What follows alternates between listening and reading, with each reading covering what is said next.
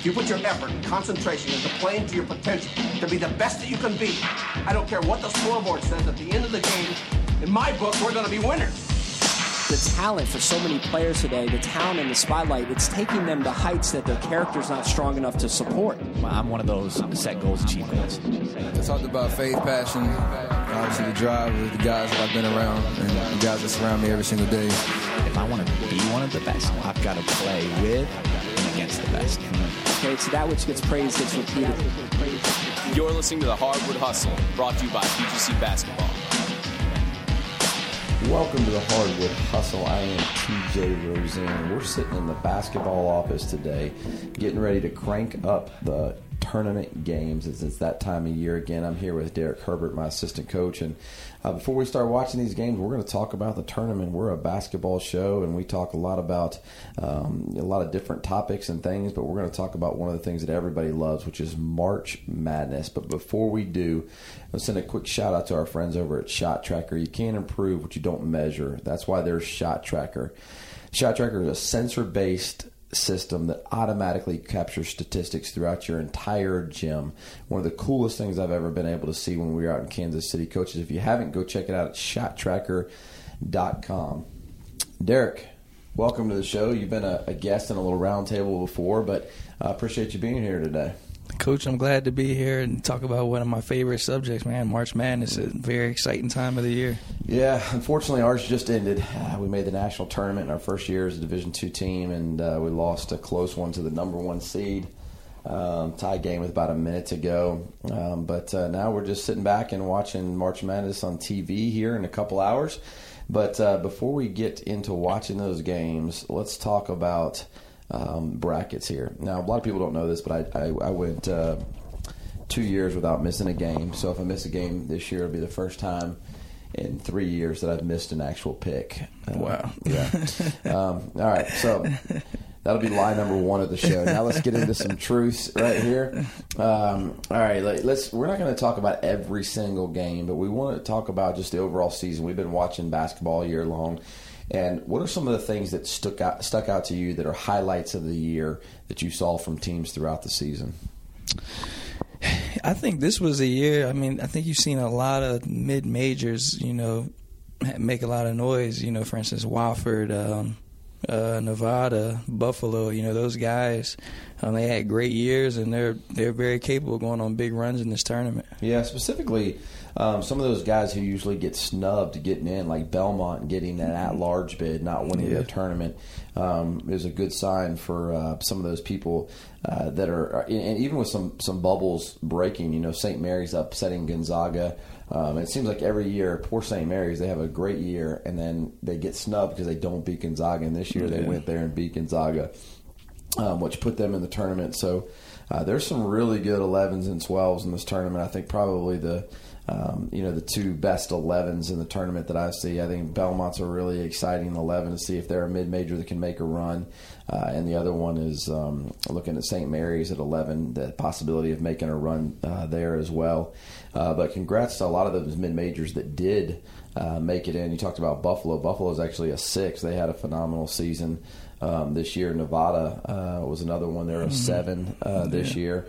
Um, and Wofford had an unbelievable year, and they're not a ten or eleven, or they're a seven, seven. seed. Yeah. Um, actually, uh, um, playing a ten seed in their first game. So these mid majors did have a really big year. Uh, and being able to get in there and not just get in there on winning the tournament. So it'll be exciting to see how they uh, perform. I think a couple of highlights throughout the season uh, for me. I think everybody had a great time watching this young Duke team. Like, how mm-hmm. good are they? And it seems like when they're healthy, uh, they're really good. I think another tournament headline is going to be Virginia. Um, yeah. You know, getting knocked out in the first round last year, and what will they do? And I'm going to go ahead and give a spoiler, but my national champion pick this year is Virginia. So I think they're going for hmm. eliminated in the first round to national champs this year. Uh, so I'm just going to go ahead and put that out there. I think it's going to be uh, uh, an amazing tournament for Virginia. Um, even though I think they have one of the toughest roads, and we'll talk yeah. about that in, uh, in, in just a second. So, um, I'll ask you a couple questions. First of all, let's start with the the first round. Do you see an upset or two that you you see uh, might happen, and why it might happen in the first round or two? I do. Um, I got Liberty over Mississippi State. Mm, I got the same thing, D Herb. I got the same thing. I think they've been playing really hot hot basketball right now, and I think timing has a lot to do with uh, you know the success in the tournament. Um, I also have Belmont, who who you've mentioned. I got Belmont over Maryland. Man, so I got the same thing, and that's a big pick for you because you're a Maryland boy. Yeah, DMV yeah. repping. Even though we don't have Adam Bradley here today, we got another DMV, and taking them over Maryland. That kind of scares me. I might change my picks because I have those two as well. So, um, uh, yeah, and I, and I think there's going to be a lot of really good first round games. The one thing, when you look at the 16s and the 15s, obviously, um, you know, those don't fall very much. But if a 15 uh, was to beat a two, do you have any idea on who that might be? Any guesses to who that might be? I, I don't have any 15s beating a two. Um, man, that's tough. I think you got to watch out. I, I think Abilene Christian in Kentucky could be interesting. See, I have Kentucky actually winning it all. I think that they have a pretty good path there. Mm, yeah, well, their path is good. Uh, you know, as far as who they've got to play along the way, I do think they probably have one of the easiest paths to be able to get there. But I got them going down to Wofford uh, pretty early. So, um, and, and and I think the interesting, most interesting 15-2 is that one. I also think the Montana Michigan 15-2 uh, could be a pretty interesting game. Um, so tell me, tell me, give me uh, some ideas on uh, your your final four now. Who's who's making the final four and why? Well, I have an interesting, um, pretty interesting final four. I got uh, Kentucky and Florida State in the championship, and like I said, I got uh, I got Kentucky taking it. Um, I have Duke in there, and I have Tennessee. Hmm. Yeah, it'd be really interesting to hear from our listeners who they got and why they got them. Um, I think Tennessee's had a magical year. They had a tough SEC championship game where they got beat up by Auburn pretty good. Uh, but also Tennessee showing the ability to bounce back. I struggled in that Tennessee Virginia game. I went with Virginia. Um, I just think if Duke's playing well, it's going to be hard to beat them. You know, and when I look at that top bracket, I mean, they just they're just. I don't think they have the easiest road, but I also think they're just dang good. Like when they're on uh, clicking on all cylinders. I think in the ACC tournament when Zion came back, I mean, came back in game one, 13 for 13. You know, we were watching that uh, Buffaloes on our way up to our tournament, and 13 out of 13, uh, just to, to, be off for a month and a half or whatever it was, was, was pretty impressive. Uh, here's what I got, and we'll talk a little bit more as to why, but I got Duke. I just have a hard time seeing them not get there um, to the Final Four. Uh, and the other bracket, I mean, there's a couple teams, but I, I felt like I felt like uh, Gonzaga when they're clicking, they're they're going to be really hard to beat. I could see Florida State giving them a really good mm-hmm. game, uh, like you mentioned in the bottom of the bracket. Um, there's three teams that I think are, are, pretty significant that could give them some trouble. I think Buffalo, when they're playing well, their guard plays really good. Texas Tech really guards uh, really well and uh, Michigan's always a tough out. They seem to always make a run. So I think that uh, it's not an easy road for Gonzaga to get there. But of those three that I mentioned, they only have to play one. They're only going to have to go up against uh, probably Buffalo or Michigan in that game, and so that's going to be really interesting to see how that uh, that plays out. So let's let's dive into this a little bit more, but let's take a quick halftime break from our friends over at TeamSnap. Thanks to our friends over at Team Snap for today's halftime communication tip. This week, coaches, I'd love to challenge you to communicate this message to your team. Remind them that when the leader improves, everybody wins. Let me say it again when the leader improves, everybody wins. Our players, as they are growing as leaders, need to constantly be communicated that when they improve as a leader, not just do they win, but the team wins, the coaching staff wins, the community wins, the program wins, the school wins, their family wins.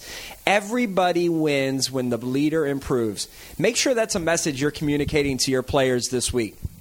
Thanks to our friends over at TeamSnap. Make sure you check out teamsnap.com backslash hustle to get started with a communication app that will help bring your team fully together, getting everyone from parents, players, and coaches all on the same page. That's teamsnap.com backslash hustle. All right, Derek. So I was rounding out my final four here, and I said, you know, hey, I think some some different people could get there. I had a hard time saying who would beat Gonzaga uh, mm-hmm. to get that point, so I left them in there. On the other side of the bracket, I go with my winner, Virginia. Um, I don't think they have one of the easiest easiest roads there either. I mean, that game two versus Ole Miss. Ole Miss is a heck of a basketball team.